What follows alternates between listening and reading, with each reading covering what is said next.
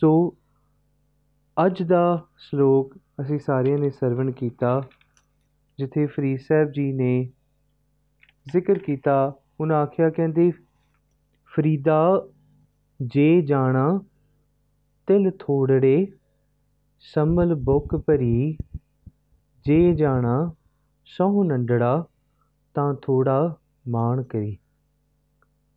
ਫਰੀਦ ਸਾਹਿਬ ਕਹਿੰਦੀ ਕਹਿੰਦੀ, ਜੇ ਜਾਣਾ ਤਿਲ ਥੋੜੜੇ ਸੋ ਫਰੀਦ ਸਾਹਿਬ, ਇੱਥੇ ਇੱਕ ਬਹੁਤ ਪਿਆਰਾ ਉਦਾਹਰਨ ਸਾਡੇ ਸਾਹਮਣੇ ਰੱਖਦੇ ਹੋ ਕਹਿੰਦੇ, ਕਹਿੰਦੀ ਸੰਸਾਰ ਦੇ ਵਿੱਚ, ਇਸ ਸਰੀਰ ਦੇ ਵਿੱਚ ਪਰਮਾਤਮਾ ਨੇ ਤੈਨੂੰ ਜਿੰਨੇ ਸਵਾਸ ਦਿੱਤੇ ਨੇ, ਉਹ ਸਵਾਸ ਤਿਲਾਂ ਦੇ ਸਮਾਨ ਨੇ। ਤਿਲ ਜਿਹਨੂੰ ਅਸੀਂ ਅੰਗਰੇਜ਼ੀ ਵਿੱਚ ਸੀਜ਼ਮ ਸੀਡਸ ਕਹਿੰਦੇ ਨੇ।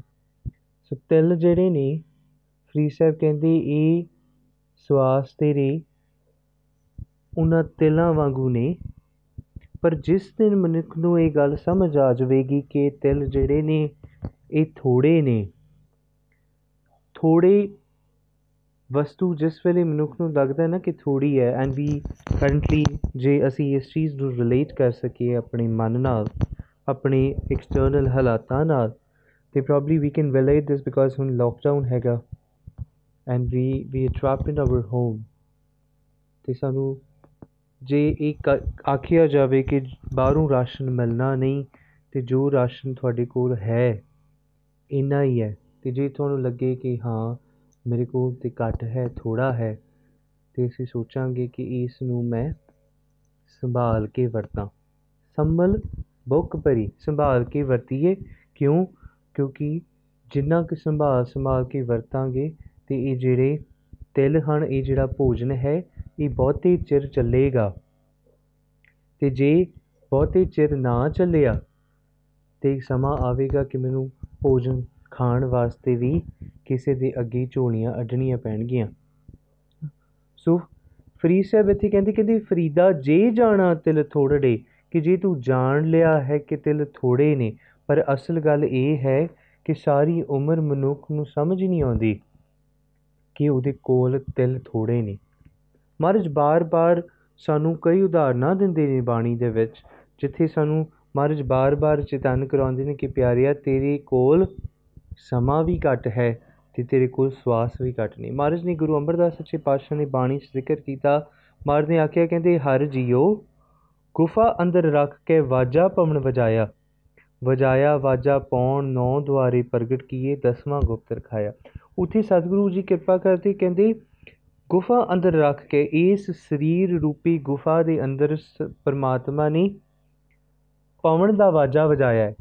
ਤੇ ਉਹ ਪਵਨ ਕੀ ਹੈ? ਅਸਲ 'ਚ ਸਾਡੇ ਸਵਾਸ ਨੇ, ਜਿਹੜੇ ਸਵਾਸ ਅੰਦਰ ਆਉਂਦੇ ਨੇ ਤੇ ਬਾਹਰ ਜਾਂਦੇ ਨੇ ਇਜ਼ ਲਾਈਕ ਅ ਵਾਜਾ। ਜਿੱਦਾਂ ਤੁਸੀਂ ਹਾਰਮੋਨੀਅਮ ਵਜਾਉਂਦੇ ਹੋ, ਵਾਜਾ ਵਜਾਉਂਦੇ ਹੋ, ਤੇ ਉਹ ਵਾਜਾ ਕੀ ਕਰਦਾ ਹੈ? ਜਦੋਂ ਉਹ ਵਾਜਾ ਖੁੱਲਦਾ ਹੈ, ਤੇ ਉਹਦੇ ਵਿੱਚ ਹਵਾ ਜਿਹੜੀ ਹੈ ਉਹ ਅੰਦਰ ਜਾਂਦੀ ਹੈ ਤੇ ਜਿਸ ਵੇਲੇ ਤੁਸੀਂ ਵਾਜੇ ਨੂੰ ਬੰਦ ਕਰਦੇ ਹੋ ਤੇ ਉਹ ਵਾਜੇ ਦੀ ਹਵਾ ਬਾਹਰ ਨੂੰ ਆਉਂਦੀ ਹੈ ਤੇ ਉਹਦੇ ਨਾਲ ਉਹ ਆਵਾਜ਼ ਬਾਹਰ ਆਉਂਦੀ ਹੈ। ਇਸੇ ਗੱਲ ਨੂੰ ਸਤਿਗੁਰੂ ਕਹਿੰਦੇ ਕਿ ਵਾਜੇ ਦੀ ਤਰ੍ਹਾਂ ਤੇਰਾ ਸਰੀਰ ਵਾਜਾ ਹੈ, ਤੂੰ ਇਮੇਜਿਨ ਕਰ, ਤੂੰ ਉਸ ਵਾਜੇ ਨੂੰ ਬੰਦ ਕਰ ਦੇ ਤੇ ਉਸ ਵਾਜੇ ਨੂੰ ਦੇ ਵਿੱਚ ਨਾ ਕੋਈ ਹਵਾ ਨੂੰ ਜਾਣ ਦੇ ਤੇ ਜੇ ਕੋਈ ਹਵਾ ਅੰਦਰ ਨਹੀਂ ਜਾਵੇਗੀ ਤੇ ਬਾਹਰ ਕੀ ਆਉਣੀ? ਤੇ ਜੇ ਅੰਦਰ ਨਾ ਗਈ ਹਵਾ ਤੇ ਉਸ ਵਾਜੇ ਵਿੱਚੋਂ ਰਾਗ ਵੀ ਬਾਹਰ ਨਹੀਂ ਆਉਣੇ, ਆਵਾਜ਼ ਵੀ ਬਾਹਰ ਨਹੀਂ ਆਉਣੀ। ਸੰਗੀਤ ਵੀ ਬਾਹਰ ਨਹੀਂ ਆਉਣਾ। ਫਰੀਦ ਸਾਹਿਬ ਸਾਨੂੰ ਸਮਝਾਉਂਦੇ ਕਹਿੰਦੇ, ਧਿਆਨ ਰੱਖ, ਇਹ ਜਿਹੜੇ ਸਵਾਸ ਨੇ, ਇਹ ਬੜੇ ਕੀਮਤੀ ਨੇ। ਬਹੁਤ ਕੀਮਤੀ ਨੇ, ਕਿਉਂਕਿ ਇਹਨਾਂ ਸਵਾਸਾਂ ਦੇ ਨਾਲ ਤੇਰੇ ਜੀਵਨ ਦੀ ਕਿਰਿਆ ਜੁੜੀ ਹੈ। ਕਬੀਰ ਸਾਹਿਬ ਨੇ ਬਾਣੀ 'ਚ ਜ਼ਿਕਰ ਕੀਤਾ, ਉਹਨਾਂ ਕਿਹਾ, ਕਹਿੰਦੇ, ਕਬੀਰ ਜੋ ਹਮ ਜੰਤ ਬਜਾਵਤੇ ਟੂਟ ਗਈ ਸਬਤਾਰ ਜੰਤ ਵਿਚਾਰਾ ਕਿਆ ਕਰੇ, ਚਲੇ ਬਜਾਵਨਹਾਰ ਉਹਨਾਂ ਆਖਿਆ ਕਹਿੰਦੇ, ਜੋ ਹਮ ਜੰਤ ਬਜਾਵਤੇ ਕਿ ਜਿਹੜਾ ਜੰਤ, ਜਿਹੜਾ ਇਨਸਟਰੂਮੈਂਟ ਮੈਂ ਵਜਾ ਰਿਹਾ ਨਾ, ਉਹਨਾਂ ਆਖਿਆ, ਬੜਾ ਬਿਊਟੀਫੁਲ ਐਗਜ਼ਾਮਪਲ ਕਬੀਰ ਸਾਹਿਬ ਨੇ ਦਿੱਤਾ। ਕਹਿੰਦੇ ਕਹਿੰਦੇ, ਜੋ ਹਮ ਜੰਤ ਵਜਾਵਤੇ, ਕਿ ਜਿਹੜਾ ਇਨਸਟਰੂਮੈਂਟ ਮੈਂ ਵਜਾ ਰਿਹਾ ਨਾ, ਉਹਦੀ ਤਾਰ ਜਿਹੜੀ ਉਹ ਟੁੱਟ ਗਈ ਹੈ। ਭਾਵ let's take an example of rabab it's a string instrument Farid Sahib ਉੱਥੇ ਉਦਾਹਰਨ ਦਿੰਦੇ, ਕਹਿੰਦੇ, ਮੈਂ ਉਸ ਇਨਸਟਰੂਮੈਂਟ ਨੂੰ ਵਜਾ ਰਿਹਾ ਤੇ ਜੇ ਮੈਂ ਉਸ ਰਬਾਬ ਨੂੰ ਵਜਾਉਂਦਾ ਵਜਾਉਂਦਾ ਉਸ ਦੀ ਰਬਾਬ ਦੀ ਤਾਰ ਟੁੱਟ ਜਾਏ। ਲੈਟਸ ਸੇ ਗਿਟਾਰ ਦੀ ਤਾਰ ਟੁੱਟ ਜਾਏ। ਸੋ ਕੀ ਤੁਸੀਂ ਉਸ ਲੱਕੜ ਦੇ ਗਿਟਾਰ ਵਿੱਚੋਂ ਸੰਗੀਤ ਕੱਢ ਸਕਦੇ ਹੋ? ਕਦੀ ਵੀ ਨਹੀਂ ਕੱਢ ਸਕਦੇ। And this is the example what Kabir Sahib wants us to understand, that Kabir ਜੋ ਹਮ ਜੰਤ ਬਜਾਵਤੇ ਟੂਟ ਗਈ ਸਭ ਤਾਰ, ਜੰਤ ਵਿਚਾਰਾ ਕਿਆ ਕਰੇ? ਚਲੇ ਬਜਾਵਨ ਹਰ, ਕਿ ਜਿਹੜੇ ਸਵਾਸਾਂ ਦੇ ਨਾਲ ਇਹ ਬਾਡੀ ਚੱਲਦੀ ਸੀ। ਰਿਐਕਟ ਕਰਦੀ ਸੀ, ਬੋਲਦੀ ਸੀ।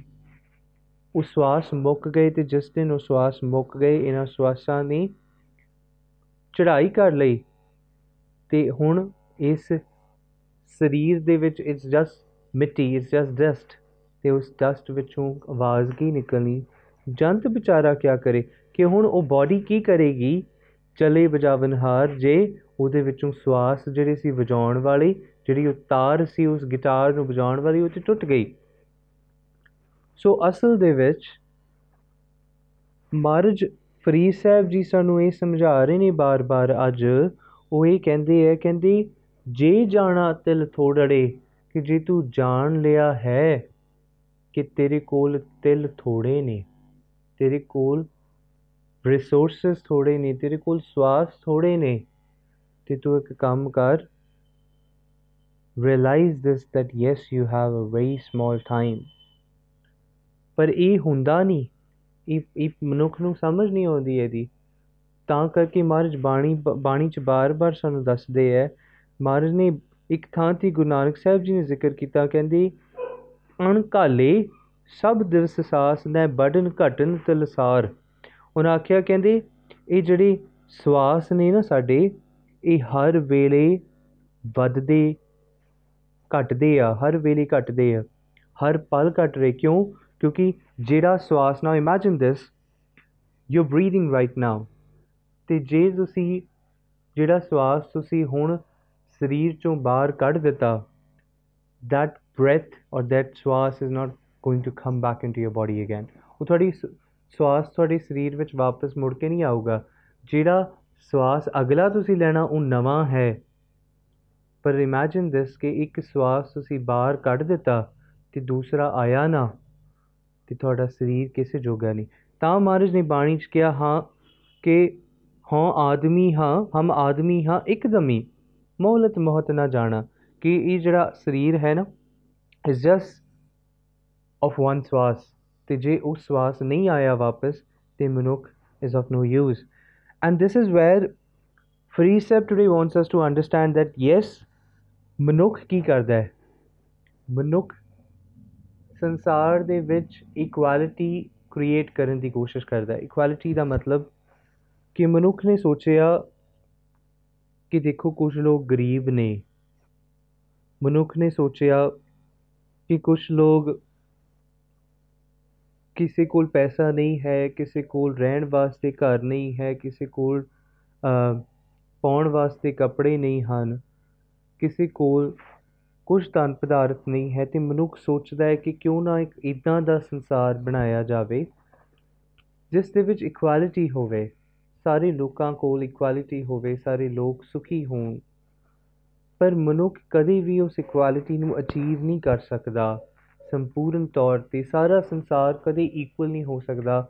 ਸੰਸਾਰ ਕਦੇ ਬੈਲੈਂਸ ਆ ਹੀ ਨਹੀਂ ਸਕਦਾ because this disbalance is based upon the actions that people do.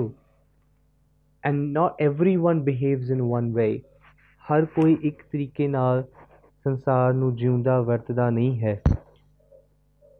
ਪਰ ਮਹਾਰਾਜ ਨੇ, ਪਰਮਾਤਮਾ ਨੇ ਇੱਕ ਅਜਿਹੀ ਚੀਜ਼ ਬਣਾਈ, ਜਿਸ ਚੀਜ਼ ਦੇ ਨਾਲ ਸੰਸਾਰ ਦੇ ਵਿੱਚ ਇਕਸਾਰਤਾ ਹੈ। ਇਕਸਾਰਤਾ ਇਕੁਐਲਿਟੀ ਹੈ। ਤੇ ਉਹ ਜਿਹੜੀ ਇਕਸਾਰਤਾ ਹੈ, ਉਹ ਇੱਕ ਜਿਹੜੀ ਇੱਕ ਚੀਜ਼ ਹੈ, ਜਿਹੜੀ ਸਾਰਿਆਂ ਨੂੰ ਇਕੁਅਲ ਕਰ ਦਿੰਦੀ ਹੈ, ਉਹ ਹੈ ਮੌਤ ਡੈਥ ਸੋ ਜਿਹੜੀ ਉਹ ਉਹ ਮੌਤ ਹੈ, ਉਹ ਜਿਹੜੀ ਡੈਥ ਹੈ ਉਹ ਸੰਸਾਰ ਨੂੰ ਇੱਕੋ ਵਰਗੀ ਹੈ। ਇਫ ਯੂ ਸੀ ਨਾਓ ਜਿਹੜੇ ਅਮੀਰ ਨੇ, ਉਹ ਵੀ ਮਰ ਰਹੇ ਨੇ, ਤੇ ਜਿਹੜੇ ਗਰੀਬ ਨੇ, ਉਹ ਵੀ ਮਰ ਰਹੇ ਨੇ। ਤੇ ਜਿਹੜੇ ਅਮੀਰ ਨੇ, ਉਹਨਾਂ ਦੀ ਅਮੀਰੀਅਤ ਉਹਨਾਂ ਨੂੰ ਬਚਾ ਨਹੀਂ ਸਕਦੀ। ਅੱਗੇ ਆਪਾਂ ਗੱਲ ਕਰਾਂਗੇ ਨਾ ਗੋਰਾ ਸੀ ਨਿਮਾਣੀਆਂ, ਫਰੀਦ ਸਾਹਿਬ ਦੀ ਜਿਸ ਲੋਕਾਂ ਦੇ ਵਿੱਚ ਅੱਗੇ ਚੱਲ ਕੇ ਅਸੀਂ ਵਾਚਾਂਗੇ, ਜਿੱਥੇ ਫਰੀਦ ਸਾਹਿਬ ਕਹਿੰਦੇ ਕਹਿੰਦੇ ਗੋਰਾ ਸੇ ਨਿਮਾਣੀਆਂ ਬੈਸਨ ਰੂਹਾਂ ਮਲ। ਕਿ ਉੱਥੇ ਜਿਹੜੇ ਲੋਕ ਅਮੀਰ ਨੇ, ਜਿਹੜੇ ਲੋਕ ਆਪਣੇ ਆਪ ਨੂੰ ਐਸ਼ੋ ਇਸ਼ਰਤ ਦੇ ਵਿੱਚ ਮੰਨਦੇ ਆ ਕਿ ਉਹਨਾਂ ਦੇ ਅੱਗੇ ਪਿੱਛੇ ਚੱਲਣ ਵਾਲੇ ਹਜ਼ਾਰ ਲੋਕ ਨੇ, ਉਹਨਾਂ ਨੂੰ ਅਖੀਰ ਵੇਲੇ ਉਹੀ ਦੋਜ਼ਖ ਦੀ ਅੱਗ ਦੇ ਵਿੱਚ ਸੜਨਾ ਪਵੇਗਾ, ਜਿੱਥੇ ਸ਼ਾਇਦ ਗਰੀਬ ਪਾਪੀ ਵੀ ਸੜ ਰਿਹਾ ਹੋਵੇ। ਗਰੀਬ ਹੈ, ਪਾਪ ਕਮਾਏ ਨੇ। ਉਸੇ ਅੱਗ ਵਿੱਚ, ਉਸੇ ਨਰਕ ਦੇ ਵਿੱਚ ਤੇ ਜਿਹੜਾ ਕੋਈ ਅਮੀਰ ਹੈ ਜਿਨੇ ਪੁੰਨ ਕਮਾਇਆ ਹੈ ਤੇ ਜਿਹੜਾ ਕੋਈ ਗਰੀਬ ਹੈ, ਉਹਨੇ ਪੁੰਨ ਕਮਾਇਆ ਹੈ, ਉਹਨੇ ਵੀ ਉਹਨੇ ਸੁੱਖ ਭੋਗਣੇ। ਬਾਅਦ ਹੈ ਨਾ so what we discuss yesterday it is in continuation with this where Farid Sahib ji ਨੇ ਕੱਲ ਸਾਨੂੰ ਦੱਸਿਆ ਸੀ, ਉਹਨਾਂ ਕਿਰਪਾ ਕੀਤੀ, ਸਮਝਾਇਆ ਸਾਨੂੰ ਕਿ ਜਿਹੜਾ ਸੰਸਾਰ ਗੁੱਜਾ ਪੇਦ ਹੈ ਉਸ ਰਿਡਲ ਨੂੰ ਪਰਮਾਤਮਾ ਆਪਣੀ ਨਿਆਮਤ ਮੌਤ ਦੇ ਨਾਲ ਉਹਨੂੰ ਸੋਲਵ ਕਰ ਦਿੰਦਾ ਹੈ, ਸੌਖਾ ਕਰ ਦਿੰਦਾ ਹੈ, ਸਮਝਾ ਦਿੰਦਾ ਹੈ। ਕਿਉਂ? ਕਿਉਂਕਿ ਦੇਖਣ ਵਿੱਚ ਸੰਸਾਰ ਡਿਫਿਕਲਟ ਲੱਗੇਗਾ ਟੂ ਅੰਡਰਸਟੈਂਡ ਪਰ ਜਦੋਂ ਪਰਮਾਤਮਾ ਨੇ ਇਹ ਦਾਤ ਮੌਤ ਦੀ ਦੇ ਦਿੱਤੀ, ਸਭ ਕੁਝ ਸੌਖਾ ਕਰ ਦਿੱਤਾ। Now why I am using this word again and again ਦਾਤ ਐਂਡ ਮੌਤ? ਮੌਤ ਜਿਹੜਾ ਉਹ ਦਾਤ ਕਿਵੇਂ ਬਣ ਗਈ? ਕਿਉਂਕਿ ਇਹ ਜਿਹੜੀ ਮੌਤ ਹੈ ਇਹ ਤੋਂ ਲੋਕ ਭੱਜਦੇ ਨੇ ਹੈਨਾ ਪੀਪਲ ਆਰ ਰਨਿੰਗ ਪਰ ਜਿਹੜਾ ਗੁਰਸਿੱਖ ਆ, ਉਹ ਮੌਤ ਤੋਂ ਡਰਦਾ ਨਹੀਂ, ਉਹ ਮੌਤ ਨੂੰ ਫੇਸ ਕਰਦਾ ਹੈ। ਮਾਰ ਨੇ ਬਾਣੀ ਚ ਆਖਿਆ ਮਾਰ ਨੇ ਕਿਹਾ, ਪਹਿਲਾ ਮਰਨ ਕਬੂਲ, ਜੀਵਨ ਕੀ ਛੜਿਆਸ ਤੂੰ ਹੋ ਹੋ ਸਭਨਾ ਕੀ ਰੇਣੁਕਾ, ਤੂੰ ਆਓ ਹਮਾਰੇ ਪਾਸ ਦੈਟ ਯੂ ਤੁਸੀਂ ਪਹਿਲਾਂ, ਸਭ ਤੋਂ ਪਹਿਲਾਂ ਇਸ ਗੱਲ ਨੂੰ ਰਿਅਲਾਈਜ਼ ਕਰੋ that yes yes, i accept this that i'm going to die, but i know and i realize this, that how i'm going to living my life makes a difference. ਭਾਵੇਂ ਮੇਰੇ ਕੋਲ ਇਮੇਜਿਨ ਦਿਸ question ਕਿ ਆਪ ਜੀ ਦੇ ਕੋਲ ਸਮਾਂ ਥੋੜਾ ਹੋਵੇ ਤੁਹਾਨੂੰ ਕੋਈ ਆ ਕੇ ਆਖੇ ਕਿ ਨਹੀਂ ਤੁਹਾਡੇ ਕੋਲ ਸਿਰਫ ਇੱਕ ਦਿਨ ਹੈ ਜਿਉਣ ਵਾਸਤੇ ਤੇ ਤੁਸੀਂ ਕੀ ਕਰੋਗੇ so let's let's take 10 seconds ਅਸੀਂ 10 ਸੈਕਿੰਡਸ ਲਈਏ ਔਰ ਆਪਣੇ ਆਪ ਨੂੰ ਇਹ ਸਵਾਲ ਪੁੱਛੀਏ ਕਿ ਜੇ ਸਾਡੇ ਕੋਲ ਸਿਰਫ ਇੱਕ ਦਿਨ ਹੋਵੇ ਜਿਉਣ ਵਾਸਤੇ ਤਾਂ ਅਸੀਂ ਕੀ ਕਰਾਂਗੇ So ask this question to yourself. So it is difficult to understand, difficult to realize this ਕਿ ਮੈਂ ਕੀ ਕਰਾਂਗਾ ਇਹ ਵੀ ਕਰਨਾ ਉਹ ਵੀ ਕਰਨਾ ਉਹ ਵੀ ਕਰਨਾ ਉਹ ਵੀ ਕਰਨਾ ਅਸਲ ਦੇ ਵਿੱਚ ਜਿਹੜੇ ਗੁਰਮੁਖ ਪਿਆਰੇ ਨੇ they not afraid because they have got a lot of things behind them ਉਹਨਾਂ ਦੇ ਕੋਲ ਬਹੁਤ ਖਜ਼ਾਨਾ ਭਰਿਆ ਹੈ ਤੇ somebody who's got a lot of bank balance behind ਉਹ ਡਰਦਾ ਨਹੀਂ ਆਪਾਂ ਕੱਲ ਵੀ ਵਿਚਾਰਿਆ ਸੀਗਾ ਕਿ ਮੌਤ ਦਾ ਭੈ ਉਹਨਾਂ ਨੂੰ ਹੁੰਦਾ ਹੈ ਜਿਹੜੇ ਮੌਤ ਨੂੰ ਸਭ ਤੋਂ ਉੱਤੇ ਮੰਨਦੇ ਨੇ ਤੇ ਜਿਹੜਾ ਪਰਮਾਤਮਾ ਨੂੰ ਮੌਤ ਦੇ ਉੱਪਰ ਮੰਨੇ ਉਸ ਨੂੰ ਮੌਤ ਦਾ ਭੈ ਨਹੀਂ ਕਿਉਂਕਿ ਉਹਦੀ ਉਹਦੀ ਲਿਵ ਪਰਮਾਤਮਾ ਦੇ ਨਾਲ ਜੁੜੀ ਹੈ ਪਰ ਜਿਨ੍ਹਾਂ ਦੀ ਲਿਵ ਮਾਇਆ ਨਾਲ ਜੁੜੀ ਹੈ ਉਹਨਾਂ ਦੇ ਵਾਸਤੇ ਮੌਤ ਸਭ ਤੋਂ ਉੱਪਰ ਹੈ। ਸੋ, ਮਹਾਰਾਜ ਨੇ ਬਾਣੀ ਚ ਆਖਿਆ, ਗੁਰੂ ਨਾਨਕ ਸਾਹਿਬ ਜੀ ਨੇ, ਮਹਾਰਾਜ ਨੇ ਕਿਹਾ, ਇੱਕ ਦਾਤੇ, ਇੱਕ ਭਿਖਾਰੀ ਜੀ, ਸਭ ਤੇਰੇ ਚੋਜ ਵਿਡਾਣਾ। ਉਹਨਾਂ ਆਖਿਆ, ਕਹਿੰਦੇ, ਇੱਕ ਤੇ ਦਾਤੇ ਹੀ ਨੇ, ਕੁਝ ਲੋਕ ਦਾਨ ਕਰਨ ਵਾਲੇ, ਵੱਡੇ ਵੱਡੇ ਦਾਤੇ ਨੇ, ਤੇ ਕੁਝ ਲੋਕ ਭਿਖਾਰੀ ਨੇ, ਉਹ ਵੀ ਮੰਗਦੇ ਐ, ਇਹ ਸਭ ਕੁਝ ਤੇਰੀ ਖੇਡ ਹੈ ਤੇਰੇ ਚੋਜ ਨੇ। This is not somebody else doing all this it's it's your ਖੇਡ it's your play. ਮਹਾਰਾਜ ਨੇ ਕਿਹਾ, ਇੱਕ ਨਿਹਾਲੀ ਪੈ ਸਵਨ ਇੱਕ ਉੱਪਰ ਰਹਿਣ ਖੜੇ ਤਿਨਾ ਸਵਾਰੇ ਨਾਨਕਾ, ਜਿਨ ਕੋ ਨਜ਼ਰ ਕਰੇ।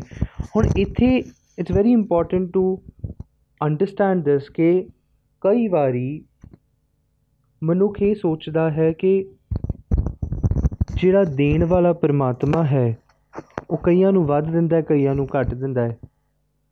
ਕਿਸੇ ਨੂੰ ਵੱਧ ਸਵਾਸ ਦਿੱਤੇ, ਕਿਸੇ ਨੂੰ ਘੱਟ ਸਵਾਸ ਦਿੱਤੇ। And we we might get this question ਕੁਝ ਬੱਚੇ ਜਿਹੜੇ ਨੇ, ਉਹ ਨਿੱਕੇ ਹੁੰਦਿਆਂ ਚੜ੍ਹਾਈ ਕਰ ਜਾਂਦੇ ਨੇ। ਕਈ ਲੋਕ 70 70 80 100 ਸਾਲ ਵੀ ਜੀਂਦੇ ਨੇ। ਕਈ ਚੰਗੇ ਪੁਰਖ ਨੇ ਭਾਈ ਜਗਰਾਜ ਸਿੰਘ ਵਰਗੇ। ਉਹਨਾਂ ਨੂੰ ਮਨੁੱਖ, ਪਰਮਾਤਮਾ ਛੇਤੀ ਉਹਨਾਂ ਸੱਦ ਲਿਆ, ਹੈ ਨਾ? ਕੁਝ ਲੋਕ ਨੇ, ਪਾਪੀ ਨੇ, ਬਹੁਤ ਪਾਪ ਕਮਾਏ। ਪਰ ਉਹ ਛੇਤੀ ਮਰਦੇ ਨਹੀਂ। ਨਾਓ ਗੁਰੂ ਨਾਨਕ ਸਾਹਿਬ ਜੀ ਇੱਥੇ ਕਹਿੰਦੇ ਕਹਿੰਦੇ, ਇੱਕ ਨਿਹਾਲੀ ਪੈ ਸਵਨ ਇੱਕ ਉੱਪਰ ਰਹਿਣ ਖੜੇ ਅਸਲ ਦੇ ਵਿੱਚ ਉਹ ਲੋਕ ਜਿਹੜੇ ਨੇ, ਜਿਨ੍ਹਾਂ ਨੂੰ ਪਰਮਾਤਮਾ ਨੇ ਜਿਵਾਇਆ, ਉਹ ਉਹਦੀ ਮੌਜ ਹੈ, ਉਹਦੀ ਕਿਰਪਾ ਹੈ, ਉਹਦਾ ਤਰਸ ਹੈ ਕਿ ਉਹ ਕਿਸੇ ਨੂੰ ਕਿੰਨੇ ਕੁ ਸਵਾਸ ਦੇਵੇ, ਇਹ ਉਹਦੇ ਹੱਥ ਹੈ। ਇੱਕ ਦਾਤੇ, ਇੱਕ ਭਿਖਾਰੀ ਜੀ, ਸਭ ਤੇਰੀ ਚੋਜ ਵਡਾਣਾ, ਉਹ ਕਿਸੇ ਨੂੰ ਦਾਤਾ ਬਣਾਵੇ, ਕਿਸੇ ਨੂੰ ਭਿਖਾਰੀ ਬਣਾਵੇ, ਉਹਦੀ ਮौज ਹੈ।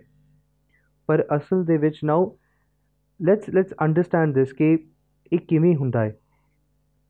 ਕਬੀਰ ਸਾਹਿਬ ਨੇ ਬਾਣੀ ਚ ਆਖਿਆ, ਕਹਿੰਦੇ ਕੁਮਾਰੇ ਏਕ ਜੋ ਮਾਟੀ ਗੁੰਦੀ, ਬਹੁ ਬਿਦਬਾਨੀ ਲਾਈ, ਕਾਹੂ ਮੈਂ ਮੋਤੀ ਮੁਕਤਾਹਲ ਕਾਹੂ ਬਿਆਦ ਲਗਾਈ। ਉਹਨਾਂ ਆਖੇ, ਕਹਿੰਦੇ ਕੁਮਾਰ ਹੈ। ਇਟਸ ਦਿਸ ਵਨ ਪੋਟਰ ਉਸ ਪੋਟਰ ਨੇ ਮਿੱਟੀ ਤੋਂ ਇੱਕ ਸੋਹਣੀ ਜੀ ਵਸਤੂ ਬਣਾਈ। ਕੁਮਾਰੇ ਇੱਕ ਜੋ ਮਾਟੀ ਗੁੰਦੀ, ਉਹਨੇ ਮਿੱਟੀ ਨੂੰ ਗੁੰਨਿਆ, ਬਹੁ ਵਿਦਬਾਨੀ ਲਾਈ। ਉਹਨੇ ਕੀ ਕੀਤਾ? ਉਹਨੇ ਬੜੀ ਰੀਝ ਨਾਲ ਗੁੰਨਿਆ। ਤੇ ਰੀਝ ਨਾਲ ਕੀ ਕੀਤਾ? ਇੱਕ ਦੇ ਵਿੱਚ ਤੇ ਉਹਨੇ ਮੋਤੀ ਲਾ ਦਿੱਤੇ। ਤੇ ਦੂਸਰੇ ਦੇ ਵਿੱਚ ਉਸਨੇ ਸ਼ਰਾਬ ਪਾ ਦਿੱਤੀ। ਮਿੱਟੀ ਉਹੀ ਹੈ। ਬਣਾਉਣ ਵਾਲਾ ਵੀ ਉਹੀ ਹੈ। ਪਰ ਉਹਨੇ ਜਦੋਂ ਉਹਨੂੰ ਸ਼ਿੰਗਾਰਿਆ ਤੇ ਇੱਕ ਨੂੰ ਸ਼ਿੰਗਾਰ ਕੇ ਵਿੱਚ ਸੋਹਣਾ ਸੁੰਦਰ ਸਰੂਪ ਦੇ ਦਿੱਤਾ ਤੇ ਇੱਕ ਦੇ ਵਿੱਚ ਉਹਨੇ ਵਿਸ਼ਾਈ ਸ਼ਰਾਬ ਪਾ ਦਿੱਤੀ। ਤੇ ਇਹ ਉਹਦੀ ਮੌਜ ਹੈ ਜਿਹੜਾ ਬਣਾਉਣ ਵਾਲਾ ਹੈ। ਇਹ ਉਹਦੀ, ਇਹ ਪੋਟਰ ਦੀ ਮੌਜ ਹੈ ਬਿਕੋਜ਼ ਉਹਨੇ ਇਸ ਸੰਸਾਰ ਨੂੰ ਇਸ ਤਰ੍ਹਾਂ ਬਣਾਇਆ। ਹੁਣ ਇਸੇ ਚੀਜ਼ ਨੂੰ ਕਬੀਰ ਸਾਹਿਬ ਅੱਗੇ ਡਿਸਕਸ ਕਰਦੇ ਕਬੀਰ ਸਾਹਿਬ ਕਹਿੰਦੇ ਕਹਿੰਦੇ ਧਨਵੰਤਾ ਅਰ ਨਿਰਧਨ ਮਨਈ ਤਾਂ ਕਿ ਕਿਛੂ ਨ ਕਾਨੀ ਰੇ, ਰਾਜਾ ਪਰਜਾ ਸਮ ਕਰ ਮਾਰੇ, ਐਸੂ ਕਾਲ ਵਡਾਨੀ ਰੇ। ਉਹ ਕਹਿੰਦੇ ਕਿ ਜਿਹੜਾ ਧਨ ਹੈ ਨਾ, ਉਹਨੂੰ ਮੌਤ ਨਿਰਧਨ ਬਣਾ ਦਿੰਦੀ ਹੈ ਕਿਸ ਤਰ੍ਹਾਂ? ਜਿਹੜਾ ਅਮੀਰ ਹੈ, ਉਹ ਵੀ ਮਿੱਟੀ ਦੇ ਵਿੱਚ ਮਿਲ ਜਾਂਦਾ ਹੈ। ਭਾਵੇਂ ਉਹਦੇ ਕਿੰਨੇ ਕੁ ਰਾਜ ਸਿੰਘਾਸਨ ਹੋਣ, ਕਿੰਨੇ ਕੁ ਵੱਡੇ ਛਤਰ ਝੁਲਦੇ ਹੋਣ, ਪਰ ਇੱਕ ਦਿਨ ਆਵੇਗਾ ਜਦੋਂ ਇਹ ਮਿੱਟੀ ਦੇ ਵਿੱਚ ਉਹਨੇ ਸਮਾ ਜਾਣਾ ਹੈ ਨਾ ਇਸੇ ਗੱਲ ਨੂੰ ਅੱਗੇ ਚੱਲ ਕੇ ਫਰੀਦ ਸਾਹਿਬ ਜੀ ਨੇ ਵੀ ਬਿਆਨ ਕਰਨਾ। ਉਹਨਾਂ ਕਹਿੰਦੇ ਉਹਨਾਂ ਆਖਣਾ ਕਹਿੰਦੇ ਫਰੀਦਾ ਖਾਕ ਨਾ ਨਿੰਦੀ ਹੈ ਖਾਕੂ ਜੇੜ ਨਾ ਕੋਈ ਜੀਵ ਦੀਆਂ ਪੈਰਾਂ ਤਲੇ ਮੂਆਂ ਉੱਪਰ ਹੋਏ। ਕਿ ਜਦੋਂ ਮਨੁੱਖ ਮਰਦਾ ਹੈ ਮਰਨ ਤੋਂ ਪਹਿਲਾਂ ਇਹ ਖਾਕ ਜਿਹੜੀ ਉਹ ਸਾਡੇ ਪੈਰਾਂ ਦੇ ਹੇਠ ਹੁੰਦੀ ਹੈ ਪਰ ਇੱਕ ਸਮਾਂ ਆਉਂਦਾ ਹੈ ਕਿ ਜਿਹੜੀ ਖਾਕ ਹੈ ਸਾਡੇ ਉੱਪਰ ਹੋ ਜਾਂਦੀ ਹੈ ਨਾ ਸੋ ਉੱਥੇ ਕਬੀਰ ਜੀ ਇਸ, ਇਸੇ ਗੱਲ ਨੂੰ ਐਕਸਪਲੇਨ ਕਰਦੇ, ਕਹਿੰਦੇ, ਧਨ ਵਰਤਾ ਅਨਿਰਦਨ ਮਨੀ, ਤਾਂ ਕਿ ਕਸ਼ੂ ਨ ਕਾਨੀ ਰੇ। ਰਾਜਾ ਪਰਜਾ ਸਮ ਕਰ ਮਾਰੇ। ਕਿ ਜਿਹੜੀ ਮੌਤ ਹੈ, ਉਸ ਰਾਜੇ ਨੂੰ ਵੀ ਆਉਂਦੀ ਹੈ ਤੇ ਉਸ ਰਾਜੇ ਦੀ ਪਰਜਾ ਨੂੰ ਵੀ ਇੱਕੋ ਵਰਗੀ ਆਉਂਦੀ ਹੈ। ਐਸੂ ਕਾਲ ਬਡਾਨੀ ਦੇ ਕਾਲ ਜਿਹੜਾ ਉਹ ਸਭ ਤੋਂ ਵੱਡਾ ਹੈ ਤੇ ਉਹ ਜਿਹੜਾ ਸਭ ਤੋਂ ਵੱਡੀ ਦਾਤ ਹੈ ਪਰਮਾਤਮਾ ਦੀ, ਜਿਹਨੇ ਇਕੁਐਲਿਟੀ ਕਰ ਦੇਣੀ ਚਾਰੋਂ ਪਾਸੇ, ਉਹ ਉਹਦੇ ਹੱਥ ਵਿੱਚ ਹੈ, ਉਸ ਤੋਂ ਬਿਨਾ ਨਹੀਂ। ਸੋ ਫਰੀਦ ਸਾਹਿਬ ਇੱਥੇ ਇੱਕ ਗੱਲ ਸਾਨੂੰ ਸਮਝਾਉਂਦੇ ਨੇ ਕਹਿੰਦੇ ਕਹਿੰਦੇ, ਜੇ ਜਾਣਾ ਤਿਲ ਥੋੜੜੇ ਕਿ ਜੇ ਤੂੰ ਜਾਣ ਲਵੇਂ ਕਿ ਜਿਹੜੇ ਤੇਰੇ ਕੋਲ ਤਿਲ ਨੇ, ਉਹ ਥੋੜੇ ਨੇ, ਜਦੋਂ ਤੱਕ ਜਾਣਿਆ ਨਹੀਂ, ਉਦੋਂ ਤੱਕ ਸਮਝ ਪੈਣੀ ਨਹੀਂ। ਸੋ ਵਾਟ ਵੀ ਡਿਸਕਸ ਟਿਲ ਨਾਓ ਅਸੀਂ ਵਿਚਾਰਿਆ ਕਿ ਜਿਹੜੇ ਸਵਾਸ ਨੇ, ਉਹ ਇੱਕ ਵਾਜੇ ਦੀ ਤਰ੍ਹਾਂ ਨੇ, ਇੱਕ ਰਬਾਬ ਦੀ ਤਾਰ ਦੀ ਤਰ੍ਹਾਂ ਨੇ, ਜਿਹੜੇ, ਜੇ ਟੁੱਟ ਗਈ, ਰਬਾਬ ਦੀ ਤਾਰ ਟੁੱਟ ਗਈ ਜਾਂ ਹਾਰਮੋਨੀਅਮ ਦੇ ਵਿੱਚ ਹਵਾ ਨਹੀਂ ਗਈ ਤੇ ਉਹਦੇ ਵਿੱਚੋਂ ਆਵਾਜ਼ ਨਹੀਂ ਆਉਣੀ। ਗੁਰਬਾਣੀ ਚ ਮਹਾਰਾਜ ਨੇ ਗੁਰੂ ਅਰਜਨ ਸਾਹਿਬ ਜੀ ਨੇ ਇੱਕ ਹੋਰ ਥਾਂ ਜ਼ਿਕਰ ਕੀਤਾ। ਉਹਨਾਂ ਕੁਝ ਹੋਰ ਉਦਾਹਰਨ ਦਿੱਤੇ ਜਿਹਦੇ ਨਾਲ ਸਾਨੂੰ ਸ਼ਾਇਦ ਸਮਝ ਆਵੇ ਕਿ ਸਵਾਸ ਕਿੰਨੇ ਕੁ ਜ਼ਰੂਰੀ ਨੇ ਤੇ ਸਵਾਸਾਂ ਦਾ ਮਤਲਬ ਕੀ ਹੈ।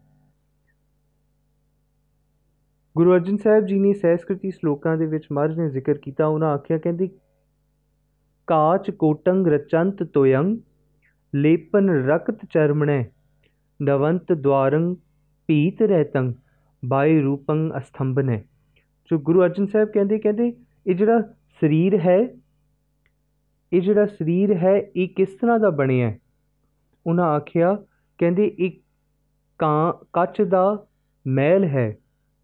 ਰਚੰਤ ਤੋਯੰ, ਕੱਚ ਦਾ ਮਹਿਲ ਪਾਣੀ ਨਾਲ ਬਣਿਆ ਲੇਪਨੰ, ਰਕਤ ਚਰਮਣੈ। ਕਹਿੰਦੇ, ਇਸ ਕੱਚ ਦੇ ਮਹਿਲ ਦੇ ਉੱਪਰ ਖੂਨ ਦਾ ਲੇਪਨ ਕੀਤਾ ਹੋਇਆ ਲੇਪਨੰ ਰਕਤ ਚਰਮਣੈ।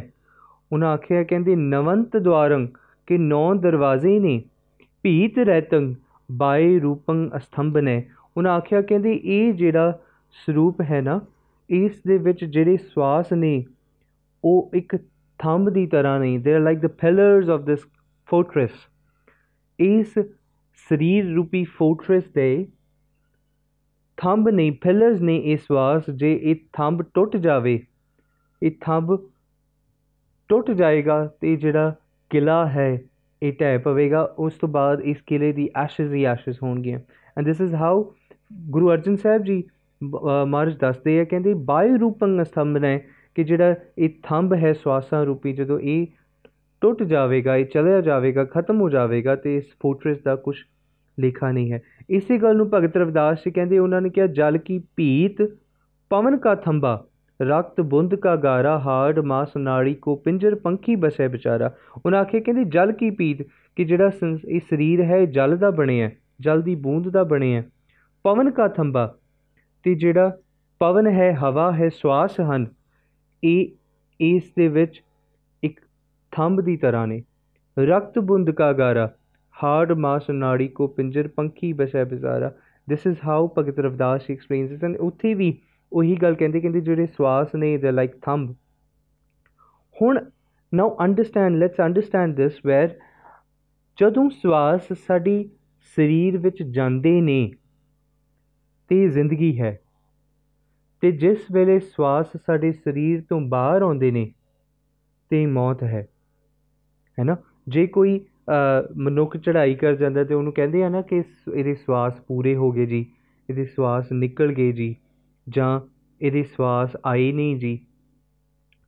ਸੋ ਇਹ ਜਿਹੜਾ ਜੇ ਕੋਈ ਮਨੁੱਖ ਬਿਮਾਰ ਹੋਵੇ, ਉਹਦੀ ਸਵਾਸ, ਉਹਦੀ ਹਾਰਟ ਰੇਟ ਸਲੋ ਚੱਲਦੀ ਹੋਵੇ ਤੇ ਉਹਦਾ ਉਪਚਾਰ ਕੀਤਾ ਜਾਵੇ ਡਾਕਟਰਸ ਠੀਕ ਕਰਨ ਉਹਨੂੰ ਤੇ ਉਹਦੀ ਸਵਾਸ ਜਿਹੜੇ ਉਹ ਫੇਰ ਆ ਜਾਣ ਦਰੁਸਤ ਹੋ ਜਾਵੇ।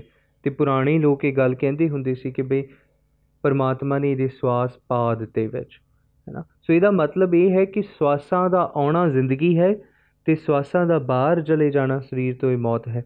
ਇਸੇ ਗੱਲ ਨੂੰ ਗੁਰੂ ਤੇਗ ਬਹਾਦਰ ਸਾਹਿਬ ਬਾਰ-ਬਾਰ ਸਾਨੂੰ ਚੇਤਨ ਕਰਾਉਂਦੇ ਗੁਰੂ ਤੇਗ ਬਹਾਦਰ ਸਾਹਿਬ ਕਹਿੰਦੇ ਕਹਿੰਦੇ, ਚੇਤਨਾ ਹੈ, ਤੂੰ ਚੇਤ ਲੈ। ਨਿਸ ਦਿਨ ਮੈਂ ਪ੍ਰਾਨੀ ਛਿਨ ਛਿਨ ਔਦ ਬਿਹਾਤ ਹੈ, ਫੂਟੇ ਘਟ ਜੋ ਪਾਣੀ। ਕਿ ਜਿਹੜਾ ਇਹ ਤੂੰ ਜੋ ਤੂੰ ਜੇ ਸੋਚਦਾ ਹੈ ਕਿ ਪਰਮਾਤਮਾ ਨੂੰ ਮੈਂ ਯਾਦ ਕਰਾਂ, ਚੇਤਾ ਸਿਮਰਾਂ ਬੰਦਗੀ ਕਰਾਂ? ਤੇ ਤੂੰ ਇੱਕ ਕੰਮ ਕਰ, ਤੂੰ ਚੇਤ ਲੈ, ਤੂੰ ਹੁਣੇ ਕਰ। ਹੁਣੇ ਕਰ, ਕਿਉਂ? ਕਿਉਂਕਿ ਛਿਨ ਛਿਨ ਔਦ ਬਿਹਾਤ ਹੈ। ਹਰ ਪਲ, ਹਰ ਛਿਨ ਇਹ ਸਮਾਂ ਗੁਜ਼ਰਦਾ ਜਾ ਰਿਹਾ ਕਿਸ ਤਰ੍ਹਾਂ?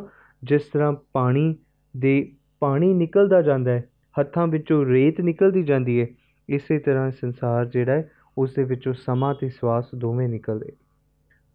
ਹੁਣ now let's understand this where Guru Nanak Sahib ji ਨੇ ਇੱਕ ਬਹੁਤ ਪਿਆਰੀ ਉਦਾਹਰਣ ਸਾਨੂੰ ਦਿੱਤੀ।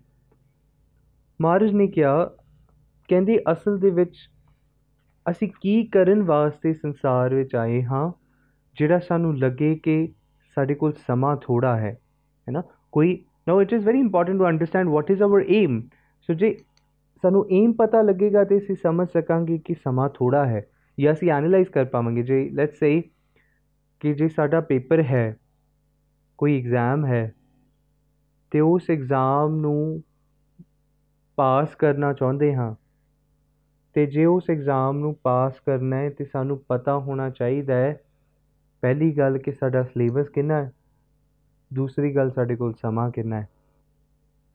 ਸਮੇਂ ਦਾ ਸਾਨੂੰ ਪਤਾ ਨਹੀਂ, ਸਮੇਂ ਦਾ ਸਾਨੂੰ ਪਤਾ ਨਹੀਂ ਕਿ ਕਿੰਨਾ ਕੁ ਸਮਾਂ ਸਾਡੇ ਕੋਲ ਹੈ, ਪਰ ਸਾਨੂੰ ਇੰਨਾ ਕੁ ਤੇ ਸੋਚੀ ਹੋਏਗੀ ਕਿ ਇੱਕ ਦਿਨ ਸਮਾਂ ਆਵੇਗਾ। ਦੂਸਰੀ ਗੱਲ, ਇਸ ਗੱਲ ਨੂੰ ਅਸੀਂ ਵਿਚਾਰ ਲਿਆ ਕਿ ਸਾਡੇ ਕੋਲ ਸਮਾਂ ਕਿਸੇ ਵੀ ਵਕਤ ਜਾ ਸਕਦਾ ਹੈ। We should be always ready ਦੂਸਰੀ ਗੱਲ, ਅਸੀਂ ਸਮਝਦੇ ਕਿ ਸਾਡੇ ਕੋਲ ਪਤਾ ਹੋਵੇ ਸਾਨੂੰ ਕਿ ਅਸੀਂ ਸਿਲੇਬਸ ਕਿੰਨਾ ਕੁ ਕਵਰ ਕਰਨਾ ਹੈ ਨਾ? ਇਹ ਜ਼ਰੂਰੀ ਹੈ ਕਿ ਅਸੀਂ ਕਰਨਾ ਕੀ ਹੈ? ਜੇ ਨਹੀਂ ਪਤਾ ਲੱਗੇਗਾ ਕਿ ਅਸੀਂ ਕਰਨਾ ਕੀ ਹੈ, ਤੇ ਸਾਨੂੰ ਸਮਝ ਹੀ ਨਹੀਂ ਆਵੇਗੀ ਸਾਡੇ ਕੋਲ ਸਮਾਂ ਥੋੜਾ ਹੈ, ਕਿਉਂਕਿ ਕਰਨ ਵਾਸਤੇ ਬਹੁਤ ਕੁਝ ਹੈ। ਔਰ ਇਸੇ ਗੱਲ ਨੂੰ ਗੁਰੂ ਨਾਨਕ ਸਾਹਿਬ ਜੀ ਸਮਝਦੇ, ਦੱਸਦੇ ਆ ਮਹਾਰਾਜ ਮਹਾਰਾਜ ਕਹਿੰਦੇ, ਦੋਏ ਦੀਵੇ 14 ਹਟ ਨਾਲੇ ਜੇਤੇ ਜੀ, ਤੇਤੇ ਵਣਜਾਰੇ। ਗੁਰੂ ਨਾਨਕ ਸਾਹਿਬ ਜੀ ਕਹਿੰਦੇ this world is like a market ਦੋਏ ਦੀਵੇ, ਦੀਵਾ ਚੰ드ਰਮਾ ਤੇ ਸੂਰਜ ਨਹੀਂ ਦੋਏ ਦੀਵੇ 14 ਹਟ ਨਾਲੇ ਸੰਪੂਰਨ ਕਾਇਨਾਤ ਪਰਮਾਤਮਾ ਦੀ। ਉਹਨਾਂ ਆਖਿਆ, ਜੇਤੇ ਜੀ ਤੇਤੇ ਵਣਜਾਰੇ ਜਿੰਦੇ ਉਸ ਪਰਮਾਤਮਾ ਦੇ ਬਣਾਏ ਹੋਏ ਜੀ ਨੇ, ਗੁਰੂ ਨਾਨਕ ਸਾਹਿਬ ਕਹਿੰਦੇ ਤੇਤੇ ਵਣਜਾਰੇ ਨੇ ਦੇ ਆਰ ਆਲ ਲਾਈਕ ਜਿਹੜੀ ਸੰਸਾਰ ਦੇ ਵਿੱਚ ਸਮਾਨ ਦੀ ਖਰੀਦ ਫਰੋਖਤ ਵਾਸਤੇ ਆਏ ਮਰਚੈਂਟਸ ਨੇ। ਔਰ ਉਹ ਮਰਚੈਂਟਸ ਕੀ ਕਰਨ ਵਾਸਤੇ ਆਏ ਨੇ? ਜਦੋਂ ਤੁਸੀਂ ਬਾਜ਼ਾਰ ਜਾਂਦੇ ਹੋ, ਤੇ ਤੁਸੀਂ ਬਾਜ਼ਾਰ ਵਿੱਚ ਜਾ ਕਰਕੇ ਕੀ ਕਰਦੇ ਹੋ? ਬਾਜ਼ਾਰ ਵਿੱਚੋਂ ਸ਼ਾਪਿੰਗ ਕਰਦੇ ਹੋ ਕੁਝ ਲੈਂਦੇ ਹੋ ਤੇ ਉਹ ਕੀ ਲੈਂਦੇ ਹੋ? ਜੋ ਤੁਹਾਨੂੰ ਚਾਹੀਦਾ ਉਹ ਲੈਂਦੇ ਹੋ ਨਾ? ਜਿਸ ਚੀਜ਼ ਦੀ ਤੁਹਾਨੂੰ ਲੋੜ ਹੈ, ਉਹ ਲੈਂਦੇ ਹੋ। ਤੇ ਗੁਰੂ ਨਾਨਕ ਸਾਹਿਬ ਕਹਿੰਦੇ ਕਹਿੰਦੇ, ਖੁੱਲੇ ਹੱਟ ਹੋਵਾ ਵਪਾਰ, ਜੋ ਪਹੁੰਚੈ ਸੋ ਚੱਲਣ ਹਾਰ। ਉਹਨਾਂ ਕਹਿੰਦੇ, ਉਹਨਾਂ ਆਖਿਆ, ਕਹਿੰਦੇ, ਖੁੱਲੇ ਹੱਟ ਹੱਟ ਦਾ ਅਰਥ ਹੁੰਦਾ ਹੈ ਮਾਰਕੀਟ। ਖੁੱਲੇ ਹੱਟ, ਉਹਨਾਂ ਨੇ ਕਿਹਾ, ਇੱਕ ਸੰਸਾਰ ਇਜ਼ ਲਾਈਕ ਮਾਰਕੀਟ ਖੁੱਲਿਆ ਹੋਇਆ ਮਾਰਕੀਟ ਹੈ, ਹੋਆ ਵਪਾਰ। ਲੋਕ ਜਾ ਕੇ ਵਪਾਰ ਕਰਦੇ ਨੇ, ਕੋਈ ਵੇਚਦਾ ਹੈ ਕੋਈ ਖਰੀਦਦਾ ਹੈ ਜੋ ਪਹੁੰਚੇ ਸੋ ਚੱਲਣ ਹਾਰ, ਜਿਹੜਾ ਉਸ ਮਾਰਕੀਟ 'ਚ ਜਾਂਦਾ ਹੈ ਉਹ ਸਾਰੇ ਦੇ ਸਾਰੇ ਸੰਸਾਰ ਤੋਂ ਇੱਕ ਜਨ ਜਾਣ ਵਾਲੇ ਨੇ। ਪਰਮ ਦਲਾਲ ਪਾਏ ਨਿਸ਼ਾਨ, ਨਾਨਕ ਨਾਮ ਲਾਹਾ ਪਰਵਾਨ। ਉਹਨਾਂ ਕਹਿੰਦੇ ਕਹਿੰਦੇ ਜਿਹੜੇ ਨਾਮ ਹੈ ਪਰਮਾਤਮਾ ਦਾ, ਅਸਲ ਦੇ ਵਿੱਚ ਉਹ ਨਾਮ ਹੀ ਪ੍ਰਵਾਨ ਹੋਵੇਗਾ। And this is what our mission is ਨਾਮ ਦਾ ਵਪਾਰ ਕਰਨਾ। ਮਹਾਰਾਜ ਨੇ ਬਾਣੀ ਚ ਆਖਿਆ, ਵਣਜ ਕਰੋ ਵਣ ਜਾ ਰਹੇ ਹੋ, ਵਖਰ ਲਿਓ ਸੰਭਾਲ। ਕਿ ਤੁਸੀਂ ਕੰਮ ਕਰਨਾ, ਤੁਸੀਂ ਇੱਕ ਕੰਮ ਕਰਨਾ, ਤੁਸੀਂ ਵਪਾਰ ਕਰਨਾ, ਪਰ ਆਪਣੇ ਵਪਾਰ ਕਰਦੇ ਹੋਏ ਸਮੇਂ ਦਾ ਧਿਆਨ ਰੱਖਣਾ। ਇਸੇ ਗੱਲ ਨੂੰ ਫਰੀਦ ਸਾਹਿਬ ਜੀ ਕਹਿ ਰਹੇ ਨੇ। ਉਹਨਾਂ ਆਖਿਆ, ਫਰੀਦ ਸਾਹਿਬ ਜੀ ਨੇ ਜ਼ਿਕਰ ਕੀਤਾ, ਫਰੀਦਾ ਜੇ ਜਾਣਾ ਤਿਲ ਥੋੜੜੇ, ਸ਼ਮਲ ਬੁੱਕ ਭਰੀ ਕਿ ਤੂੰ ਧਿਆਨ ਰੱਖ ਤੇ ਥੋੜਾ ਥੋੜਾ ਆਪਣੀ ਸਮੇਂ ਨੂੰ, ਆਪਣੀ ਸਵਾਸਾਂ ਨੂੰ ਗੁਜ਼ਾਰ, ਧਿਆਨ ਰੱਖ ਕੇ ਨਾ ਸਵਾਸਾਂ ਨੂੰ ਗਵਾਈ ਨਾ। ਇਸੇ ਗੱਲ ਨੂੰ ਗੁਰੂ ਨਾਨਕ ਸਾਹਿਬ ਕਹਿੰਦੇ, ਵਣਜ ਕਰੋ ਵਣਜਾਰੇ ਹੋ, ਵਖਰ ਲਿਓ ਸੰਭਾਲ, ਕਿ ਤੂੰ ਧਿਆਨ ਰੱਖ ਇਸ ਸਮੇਂ ਦਾ ਸੰਭਾਲ ਕਰ। ਤੈਸੀ ਵਸਤ ਵਿਸਾਹੀ ਹੈ ਜੈਸੀ ਨਿਭ ਹੈ ਨਾਲ। ਉਦਾਂ ਦੀ ਵਸਤ ਤੂੰ ਲੈ, ਖਰੀਦ, ਜਿਹੜੀ ਤੇਰੇ ਨਾਲ ਅੱਗੇ ਤੋੜ ਤੱਕ ਨਿਭੇ। Now imagine this that if you're going from one point to other, ਤੁਸੀਂ ਇੱਕ ਦੇਸ਼ ਤੋਂ ਦੂਸਰੇ ਦੇਸ਼ ਜਾ ਰਹੇ ਹੋ, ਤੇ ਉਸ ਦੇਸ਼ ਨੂੰ ਜਾਂਦਿਆਂ ਤੁਸੀਂ ਕਹੋ, ਮੈਂ ਟੀਵੀ ਵੀ ਨਾਲ ਚੁੱਕ ਲੈਣਾ, ਮੈਂ ਫ੍ਰਿਜ ਵੀ ਨਾਲ ਚੁੱਕ ਲੈਣਾ, ਮੈਂ ਆਪਣੀ ਮਹੀਨੇ ਦੇ ਕੱਪੜੇ ਵੀ ਚੁੱਕ ਲੈਣੇ।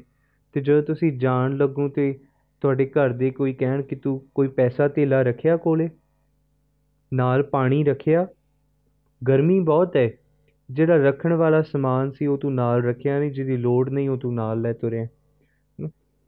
So that that television that ਇਸੇ ਗੱਲ ਨੂੰ ਫਰੀ ਭਾਈ ਗੁਰਦਾਸ ਜੀ ਬਹੁਤ ਪਿਆਰਾ ਉਦਾਹਰਨਾਂ ਨਾਲ ਸਮਝਾਉਂਦੇ ਭਾਈ ਗੁਰਦਾਸ ਜੀ ਨੇ ਜ਼ਿਕਰ ਕੀਤਾ, ਉਹਨਾਂ ਆਖਿਆ, ਕਹਿੰਦੇ ਕਹਿੰਦੇ, ਅੰਬਰ ਬੋਚਨ ਜਾਏ, ਦੇਸ ਦਿਗੰਬਰਨ ਕੇ ਪ੍ਰਾਪਤ ਨਾ ਹੋਏ, ਲਾਭ ਸਹਿਸੋ ਹੈ ਮੂਲ ਕੋ ਉਹਨਾਂ ਆਖਿਆ ਕਿ ਤੁਸੀਂ ਇੱਕ ਦੂਸਰੇ ਦੇਸ਼ ਵਿੱਚ ਜਾ ਕਰਕੇ ਕੱਪੜਿਆਂ ਦਾ ਵਪਾਰ ਕਰਦੇ ਹੋ, ਜਿੱਥੇ ਕੋਈ ਕੱਪੜੇ ਪਾਉਂਦਾ ਹੀ ਨਹੀਂ ਹੈ।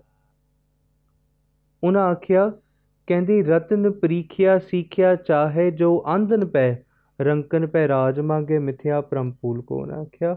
ਕਹਿੰਦੀ, ਤੁਸੀਂ ਇੱਕ ਅੰਨੀ ਦੇ ਕੋਲ ਜਾ ਕੇ ਕਹਿ ਰਹੇ ਹੋ ਕਿ ਤੁਸੀਂ ਮੈਨੂੰ ਦੱਸੋ ਕਿ ਇਸ ਹੀਰੇ ਨੂੰ ਪਛਾਣਨਾ ਕਿਵੇਂ ਹੈ ਨਾ? ਸੋ this whole kabit where Bhai Gurdas he explains with very beautiful examples, ਉਹ ਕਹਿੰਦੇ ਕਹਿੰਦੇ, ਤੁਸੀਂ ਇੱਕ ਚੀਜ਼ ਧਿਆਨ ਰੱਖੋ ਕਿ ਜਿਹੜੀ ਚੀਜ਼ ਤੁਹਾਨੂੰ ਚਾਹੀਦੀ ਹੈ ਉਹ ਤੁਸੀਂ ਲਈ ਨਹੀਂ, ਉਸ ਤੋਂ ਇਲਾਵਾ ਸਭ ਕੁਝ ਚੁੱਕੀ ਫਿਰੇ। ਗਲਤ ਪਾਸੇ ਚੱਲੇ ਹੋ। ਗੁਰੂ ਨਾਨਕ ਸਾਹਿਬ ਕਹਿੰਦੇ, ਤੈਸੀ ਵਸਤ ਵਿਸਾਹੀ ਹੈ ਉਦਾਂ ਦੀ ਤੂੰ ਮਾਰਕੀਟ ਚੋਂ ਚੀਜ਼ ਲੈ, ਜਿੱਦੀ ਦੀ ਤੈਨੂੰ ਲੋੜ ਹੈ। ਜੈਸੀ ਨਿਭ ਹੈ ਨਾਲ, ਅੱਗੇ ਸਾਉ ਸੁਜਾਨ ਹੈ। ਲੈਸੀ ਵਸਤ ਸੰਭਾਲ, ਕਿ ਉਦਾਂ ਦੀ ਵਸਤ ਸੰਭਾਲ ਲੈ। ਅੱਗੇ ਦਾ ਸ਼ਾਹ ਜਿਹੜਾ ਸੁਜਾਨ ਹੈ, ਚੰਗਾ ਹੈ। ਨਾਓ ਹੁਣ ਇਸੇ ਚੀਜ਼ ਨੂੰ ਸਾਨੂੰ ਸਮਝਣਾ ਪਵੇਗਾ। ਮਹਾਰਾਜ ਨੇ ਗੁਰੂ ਨਾਨਕ ਸਾਹਿਬ ਜੀ ਨੇ ਇੱਕ ਹੋਰ ਥਾਂ ਜ਼ਿਕਰ ਕੀਤਾ। ਉਹਨਾਂ ਆਖਿਆ, ਕਹਿੰਦੇ, ਜਾਕੂ ਆਏ, ਸੋਈ ਬਿਹਾਜੋ ਸੀ। ਸੋਇਲਾ ਸਾਹਿਬ ਚ ਪੜਦੇ ਹਨ ਜਾਕੂ ਆਏ, ਸੋਈ ਬਿਹਾਜੋ ਹਰ ਗੁਰ ਤੇ ਮਨੇ ਬਸੇਰਾ। ਉਹਨਾਂ ਆਖਿਆ ਕਿ ਉਹੀ ਲਓ ਸਮਾਨ ਜਿਹੜਾ ਨਿਭ ਜੇ ਨਾਲ, ਪਰ ਇੱਕ ਗੱਲ ਦਾ ਧਿਆਨ ਰੱਖਣਾ, ਸਾਡਾ ਬਸੇਰਾ ਇਹ ਨਹੀਂ। ਨਿਜ ਘਰ ਮਹਿਲ ਪਾਵੋ ਸੁਖ ਸਹਿਜੇ। That this is not where we're going to stay permanently we are here to do some shopping. ਇਹ ਸ਼ਾਪਿੰਗ ਕਰਕੇ ਅਸੀਂ ਵਾਪਸ ਆਪਣੇ ਘਰ ਵਿੱਚ ਜਾਣਾ ਹੈ। ਉਸ ਘਰ ਵਿੱਚ ਜਾਣਾ, ਜਿਸ ਘਰ ਵਿੱਚ ਮੇਰਾ ਸੌ ਰਹਿੰਦਾ, ਮੇਰਾ ਪ੍ਰੀਤਮ ਰਹਿੰਦਾ, ਅਸੀਂ ਪਿੱਛੇ ਸ਼ਲੋਕਾਂ ਦੇ ਵਿੱਚ ਗੱਲ ਵਾਚ ਕੇ ਆਏ ਹਾਂ, ਜਿੱਥੇ ਫਰੀਦ ਸਾਹਿਬ ਜੀ ਨੇ ਜ਼ਿਕਰ ਕੀਤਾ ਉਦਾਹਰਣ ਦਿੱਤੀ ਕਿ ਇਹ ਜਿਹੜੀ ਧਨਵਰੀ ਹੈ, ਇਸਤਰੀ ਹੈ, ਇਸ ਦਾ ਲਾੜਾ ਜਿਹੜਾ ਹੈ, ਉਹ ਪਰਮਾਤਮਾ ਹੈ। ਸੋ ਇੱਥੇ ਸਾਨੂੰ ਸਮਝਣਾ ਏ ਕਿ ਜਾਕੋ ਆਏ ਸੋਈ ਬਿਹਾਜੋ, ਹਰ ਗੁਰ ਤੇ ਮਨੈ ਬਸੇਰਾ। ਮੇਰਾ ਬਸੇਰਾ ਤੇ ਉਸ ਗੁਰੂ ਦੇ ਨਾਲ ਹੈ, ਉਸ ਪਰਮਾਤਮਾ ਦੇ ਨਾਲ ਹੈ, ਜਿਸ ਦੇ ਨਾਲ ਨਿਜ ਕਰ ਮਹਿਲ ਪਾਵੋ, ਸੁਖ ਸਹਿਜੇ ਬਹੁਰ ਨਾ ਹੋਏ ਕੋ ਫੇਰਾ। ਕਿ ਫਿਰ ਮੈਨੂੰ ਬਾਰ-ਬਾਰ ਮਾਰਕੀਟ 'ਚ ਨਹੀਂ ਆਣਾ ਪੈਣਾ। My permanent place is that place. So ਮੇਰਾ ਇਹ, ਇਸੇ ਗੱਲ ਨੂੰ ਫਰੀਦ ਸਾਹਿਬ ਕਹਿੰਦੇ ਕਹਿੰਦੇ, ਸਮਰ ਬੁੱਕ ਭਰੀ ਤੂੰ ਧਿਆਨ ਰੱਖ ਕੇ ਇਸ ਤਿਲਾਂ ਨੂੰ ਖਰਚ, ਆਪਣੀ ਸਵਾਸਾਂ ਨੂੰ ਖਰਚ। ਕਿਉਂ? ਕਿਉਂਕਿ ਜਦੋਂ ਤੂੰ ਇਹ ਸਵਾਸਾਂ ਨੂੰ ਚੰਗੀ ਤਰ੍ਹਾਂ ਵਰਤੇਂਗਾ ਤੇ ਤੇਰਾ ਕੰਮ ਸੁਚੱਜਾ ਹੋਵੇਗਾ। ਹੁਣ ਇੱਕ ਚੀਜ਼ ਇਟਸ ਵੈਰੀ ਇੰਪੋਰਟੈਂਟ ਅਕੀ ਫਰੀਦ ਸਾਹਿਬ ਕਹਿੰਦੇ ਕਹਿੰਦੇ, ਜੇ ਜਾਹਣਾ ਸਹੁ ਨੰਡੜਾ, ਤਾਂ ਥੋੜਾ ਮਾਣ ਕਰੀ। ਕਿ ਤੂੰ ਇੱਕ ਇੱਕ ਗੱਲ ਤੇ ਤੂੰ ਇਹ ਜਾਣ ਗਿਆ ਹੈ ਕਿ ਤੇਰੇ ਕੋਲ ਤਿਲ ਥੋੜੇ ਨੇ, ਸਮਾਂ ਥੋੜਾ ਹੈ ਤੇ ਤੂੰ ਆਪਣੇ ਜੀਵਨ ਨੂੰ ਧਿਆਨ ਵਿੱਚ ਚਲਾਵੇਂ। ਦੂਸਰਾ ਉਹਨਾਂ ਜ਼ਿਕਰ ਕੀਤਾ, ਜੇ ਜਾਣਾ ਸਹੁ ਨੰਡੜਾ, ਕਿ ਜੇ ਤੂੰ ਜਾਣਦਾ ਹੈ ਕਿ ਤੇਰਾ ਪਰਮਾਤਮਾ ਨੰਡੜੇ ਦੇ ਅਰਥ ਹੁੰਦੇ ਨੇ ਜੀ, ਭੋਲਾ। ਤੇ ਉਹ ਜਿਹੜਾ ਭੋਲੇ ਭਾਵ ਵਾਲਾ ਮੇਰਾ ਪਰਮਾਤਮਾ ਹੈ ਸੋ ਮੇਰਾ ਪ੍ਰੀਤਮ ਹੈ, ਨੰਡੜਾ, ਤਾਂ ਥੋੜਾ ਮਾਨ ਕਰੀ। ਉਹਨਾਂ ਨੇ ਕਿਹਾ ਕਿ ਤੂੰ ਇੱਕ ਕੰਮ ਕਰੀ, ਤੂੰ ਜਿੰਨੇ ਜੀਵਨ ਦੇ ਵਿੱਚ ਕਰਮ ਕਮਾਵੇਂ, ਬੰਦਗੀ ਕਰੇ, ਸੇਵਾ ਕਰੇ, ਉਸ ਗੱਲ ਦਾ ਕਦੇ ਮਾਣ ਨਾ ਕਰੀ। ਉਸ ਗੱਲ ਦਾ ਕਦੀ ਮਾਣ ਨਾ ਕਰੀ do not think that yes I I've utilised my my ਸਵਾਸ ਪ੍ਰੋਪਰਲੀ ਇਨ ਮਾਈ ਲਾਈਫ ਕਿ ਨਹੀਂ ਮੈਂ ਤੇ ਆਪਣੀ ਸਵਾਸਾਂ ਨੂੰ ਕਦੀ ਵੇਸਟ ਹੀ ਨਹੀਂ ਕੀਤਾ ਮੈਂ ਤੇ 24 ਘੰਟੇ ਵਾਹਿਗੁਰੂ ਵਾਹਿਗੁਰੂ ਕੀਤਾ ਮੈਂ ਤੇ 24 ਘੰਟੇ ਮੂਲ ਮੰਤਰ ਦਾ ਜਾਪ ਕੀਤਾ ਮੈਂ ਤੇ ਕਈ ਸਾਲ ਸੇਵਾ ਕੀਤੀ ਮੈਂ ਇੰਨੇ ਸਾਲ ਬਾਣੀ ਪੜ੍ਹੀ ਇੰਨੀ ਜਪਜੀ ਸਾਹਿਬ ਦੇ ਪਾਠ ਕੀਤੇ ਇੰਨਾ ਕੁਝ ਕੀਤਾ ਉਹਨਾਂ ਕਿਹਾ ਨਹੀਂ ਇਹਦੇ ਨਾਲ ਗੱਲ ਬਣਨੀ ਨਹੀਂ ਤਾਂ ਥੋੜਾ ਮਾਣ ਕਰੀ। ਕਿਉਂ? ਤੂੰ ਸਭ ਕੁਝ ਕਰਕੇ ਮਾਣ ਵੀ ਕਰਦਾ ਹੈ। ਸਭ ਕੁਝ ਕੀਤਾ ਹੈ, ਪਰ ਕੀਤਾ ਕਰਾਇਆ ਖੂਹ ਵਿੱਚ ਚਲਿਆ ਜਾਂਦਾ ਹੈ, ਜਦੋਂ ਤੂੰ ਉਸ ਗੱਲ ਦਾ ਮਾਣ ਕਰਦਾ ਹੈ। ਇਸੇ ਗੱਲ ਮੈਂ ਆਪ ਜੀ ਨੂੰ ਇੱਕ ਛੋਟੀ ਜੀ ਕਿਉਂਕਿ ਸਾਖੀ ਨਾਲ ਸਾਨੂੰ ਸ਼ਾਇਦ ਥੋੜਾ ਛੇਤੀ ਸਮਝ ਆ ਜਾਂਦਾ ਹੈ ਤੇ ਅਸੀਂ ਕੋਸ਼ਿਸ਼ ਕਰਦੇ ਹਾਂ ਕਿ ਇੱਕ ਸਾਖੀ ਅਸੀਂ ਜ਼ਰੂਰ ਸਰਵਨ ਕਰੀਏ ਰੋਜ਼।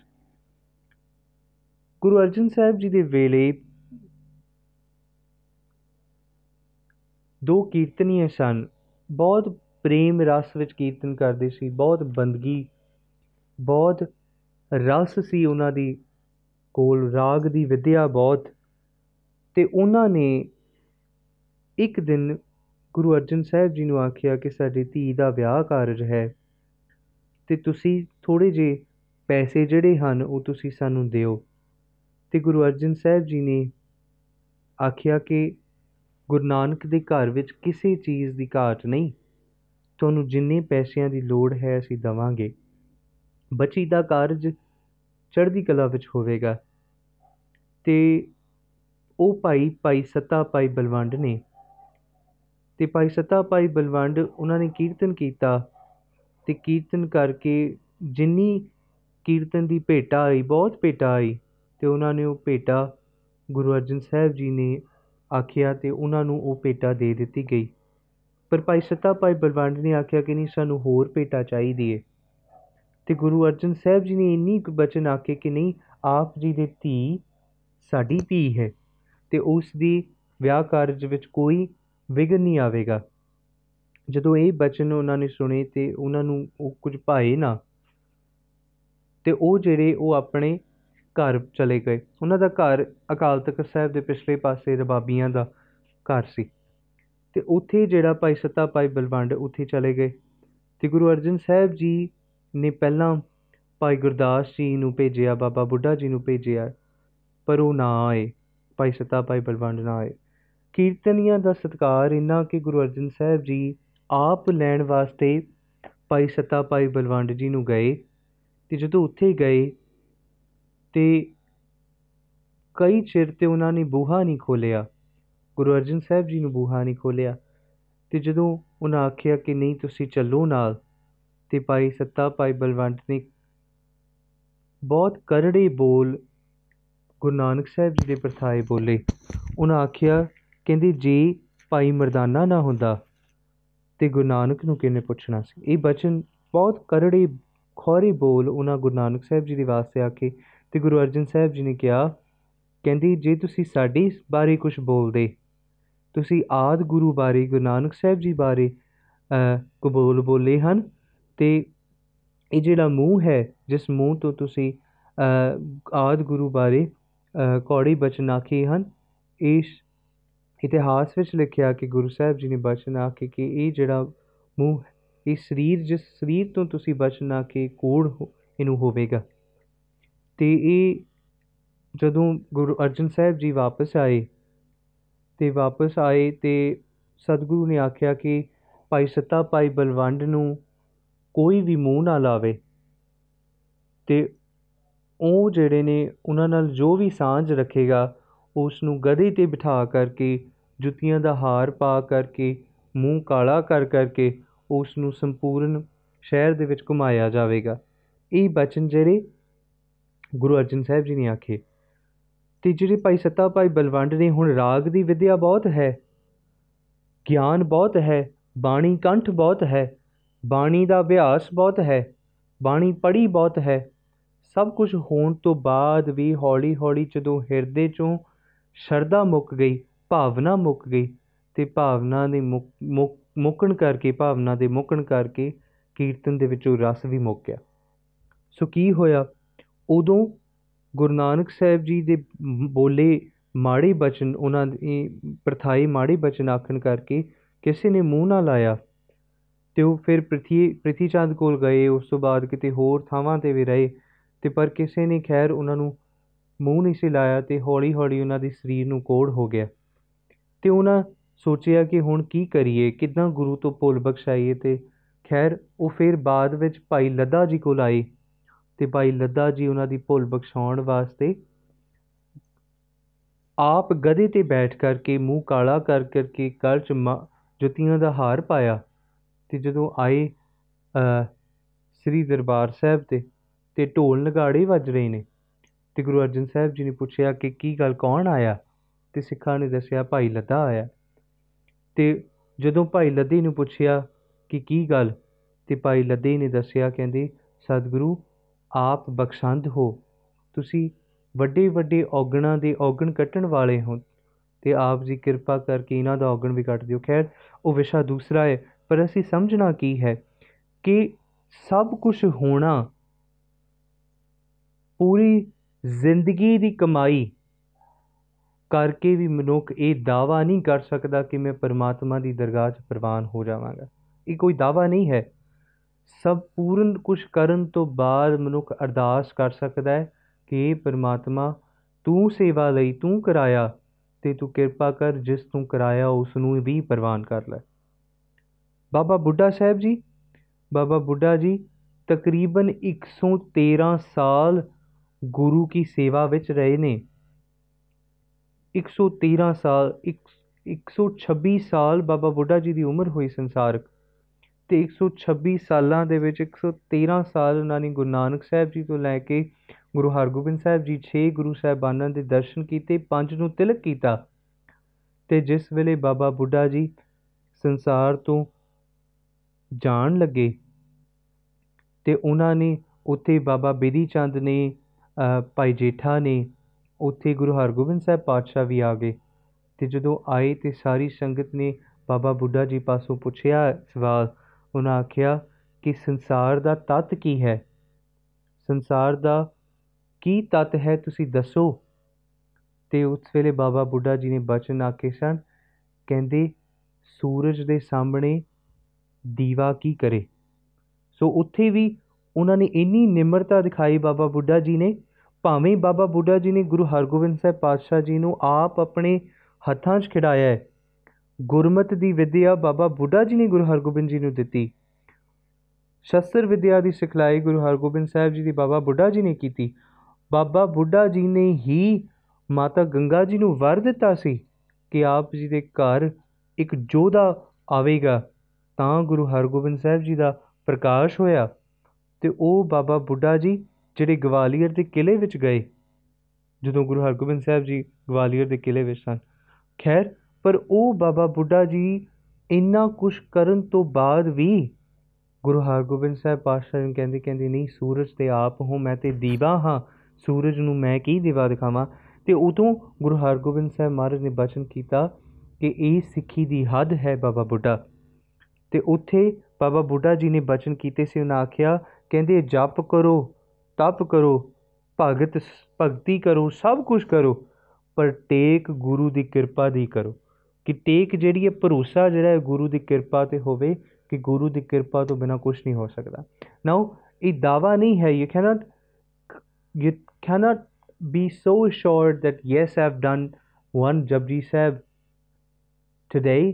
So ਮੈਂ ਤੇ ਅੱਜ ਬਹੁਤ ਪੁੰਨ ਕਮਾ ਲਈ ਇਦਾਂ ਹੋਣਾ ਨਹੀਂ। ਆਪਣੀ ਸਬਮਿਸ਼ਨ ਹੈ, ਆਪਣਾ ਸਰੈਂਡਰ ਹੈ ਗੁਰੂ ਅੱਗੇ। ਜੇ ਗੁਰੂ ਭਾਵੇਗਾ ਗੁਰੂ ਨੂੰ, ਤੇ ਗੁਰੂ ਪ੍ਰਵਾਨ ਕਰ ਲਏਗਾ। ਜੇ ਗੁਰੂ ਨੂੰ ਨਹੀਂ ਭਾਵੇਗਾ ਤੇ ਉਹਨੂੰ 100 ਮੰਦਰ ਦਾਨ ਕੀਤੇ ਵੀ ਨਹੀਂ ਪਾਵਣਗੇ। ਜੇ ਉਹਨੂੰ ਨਹੀਂ ਭਾਵੇਗਾ ਤੇ ਉਹਨੂੰ ਹਜ਼ਾਰ ਸਾਲ ਬੈਠਾ ਤਪ ਕੀਤਾ ਵੀ ਨਹੀਂ ਪਾਵੇਗਾ, ਜੇ ਉਹਨੂੰ ਭਾ ਗਿਆ, ਇੱਕ ਖਿੰਨ ਦੀ ਭਗਤੀ ਵੀ ਪਾ ਸਕਦੀ ਹੈ। ਇਹ ਉਹਦੀ ਮੌਜ ਹੈ। ਇਹ ਆਪਣੇ ਅੰਦਰ ਦਾ ਪ੍ਰੇਮ ਹੈ ਕਿ ਅਸੀਂ ਕਿਸ ਭਾਵਨਾ ਦੇ ਨਾਲ ਉਹਨੂੰ ਧਿਆਉਂਦੇ ਹਾਂ। ਔਰ ਇਸੇ ਗੱਲ ਨੂੰ ਕਬੀਰ ਸਾਹਿਬ ਕਹਿੰਦੇ, ਕਬੀਰ, ਮਹਿਦੀ ਕਰਕੇ ਘਾਲਿਆ। ਆਪ ਪਿਸਾਏ ਪਿਸਾਏ ਤੈਸੈ ਬਾਤ ਨਾ ਪੁੱਛੀਆ। ਕਬਹੂ ਨਾ ਲਾਈ ਪਾਏ। ਤੇ ਇਸੇ ਗੱਲ ਨੂੰ ਗੁਰੂ ਅਮਰਦਾਸ ਸੱਚੇ ਪਾਤਸ਼ਾਹ ਕਹਿੰਦੇ, ਨਾਨਕ ਮਹਿਦੀ ਕਰਕੇ ਰੱਖਿਆ, ਸੋ ਸੋ ਨਦਰ ਕਰੇ, ਆਪੇ ਪੀਸੈ, ਆਪੇ ਕਸੈ ਆਪੇ ਹੀ ਲਾਏ ਲੈ, ਇਹ ਪਰਮ ਪਿਆਲਾ ਖਸਮ ਕਾ ਜੈ ਪਾਵੇ ਤੈ ਕਿ ਇਹ ਜਿਹੜਾ ਪ੍ਰੇਮ ਦਾ ਪਿਆਲਾ ਹੈ ਨਾ, ਉਹ ਪਰਮਾਤਮਾ ਦਾ ਬਖਸ਼ਿਆ ਹੋਇਆ, ਉਹ ਉਹਦੀ ਮੌਜ ਵਿੱਚ ਹੈ। ਸੋ ਇਹ this is where free Sahib ji ਸਾਨੂੰ ਜ਼ਿਕਰ ਕਹਿੰਦੇ ਕਹਿੰਦੇ, ਜੇ ਜਾਣਾ ਸੌ ਨੰਡੜਾ ਤਾਂ ਥੋੜਾ ਮਾਣ ਕਰੀ, ਤਾਂ ਮਾਣ ਨਾ ਕਰੀ ਆਪਣੇ ਕੰਮਾਂ ਉੱਤੇ, ਕਰਮਾਂ ਉੱਪਰ। ਤੂੰ ਇੱਕ ਕੰਮ ਕਰ, ਆਪਣੇ ਜਿੰਨੇ ਸਵਾਸ ਤੇਰੇ ਕੋਲ ਨੇ, ਉਹਨਾਂ ਨੂੰ ਸੰਭਾਲ ਸੰਭਾਲ ਕੇ ਵਰਤ। ਸੰਭਾਲ ਸੰਭਾਲ ਕੇ ਪਰਮਾਤਮਾ ਦੀ ਬੰਦਗੀ ਵਿੱਚ ਲਾ ਤੇ ਉਸ ਪਰਮਾਤਮਾ ਨੂੰ ਅਰਦਾਸ ਕਰ ਕਿ ਉਹ ਤੇਰੇ ਸਵਾਸਾਂ ਨੂੰ ਪ੍ਰਵਾਨ ਕਰ ਲਵੇ, ਤੇਰੀ ਬੰਦਗੀ ਨੂੰ ਪ੍ਰਵਾਨ ਕਰ ਲਵੇ, ਤੇਰੇ ਪ੍ਰੇਮ ਨੂੰ ਪ੍ਰਵਾਨ ਕਰ ਲਵੇ। ਸੋ, ਅੱਜ ਦੀ ਵਿਚਾਰ ਇੱਥੇ ਤੱਕ ਜੀ। ਧੰਨਵਾਦ ਆਪ ਜੀ ਸਾਰਿਆਂ ਦਾ। Thank you so much all for joining ਭੁੱਲਾਂ ਚੁੱਕਾਂ ਦੇ ਖਿਮਾ ਜੀ। ਵਾਹਿਗੁਰੂ ਜੀ ਕਾ ਖਾਲਸਾ, ਵਾਹਿਗੁਰੂ ਜੀ ਕੀ ਫਤਿਹ।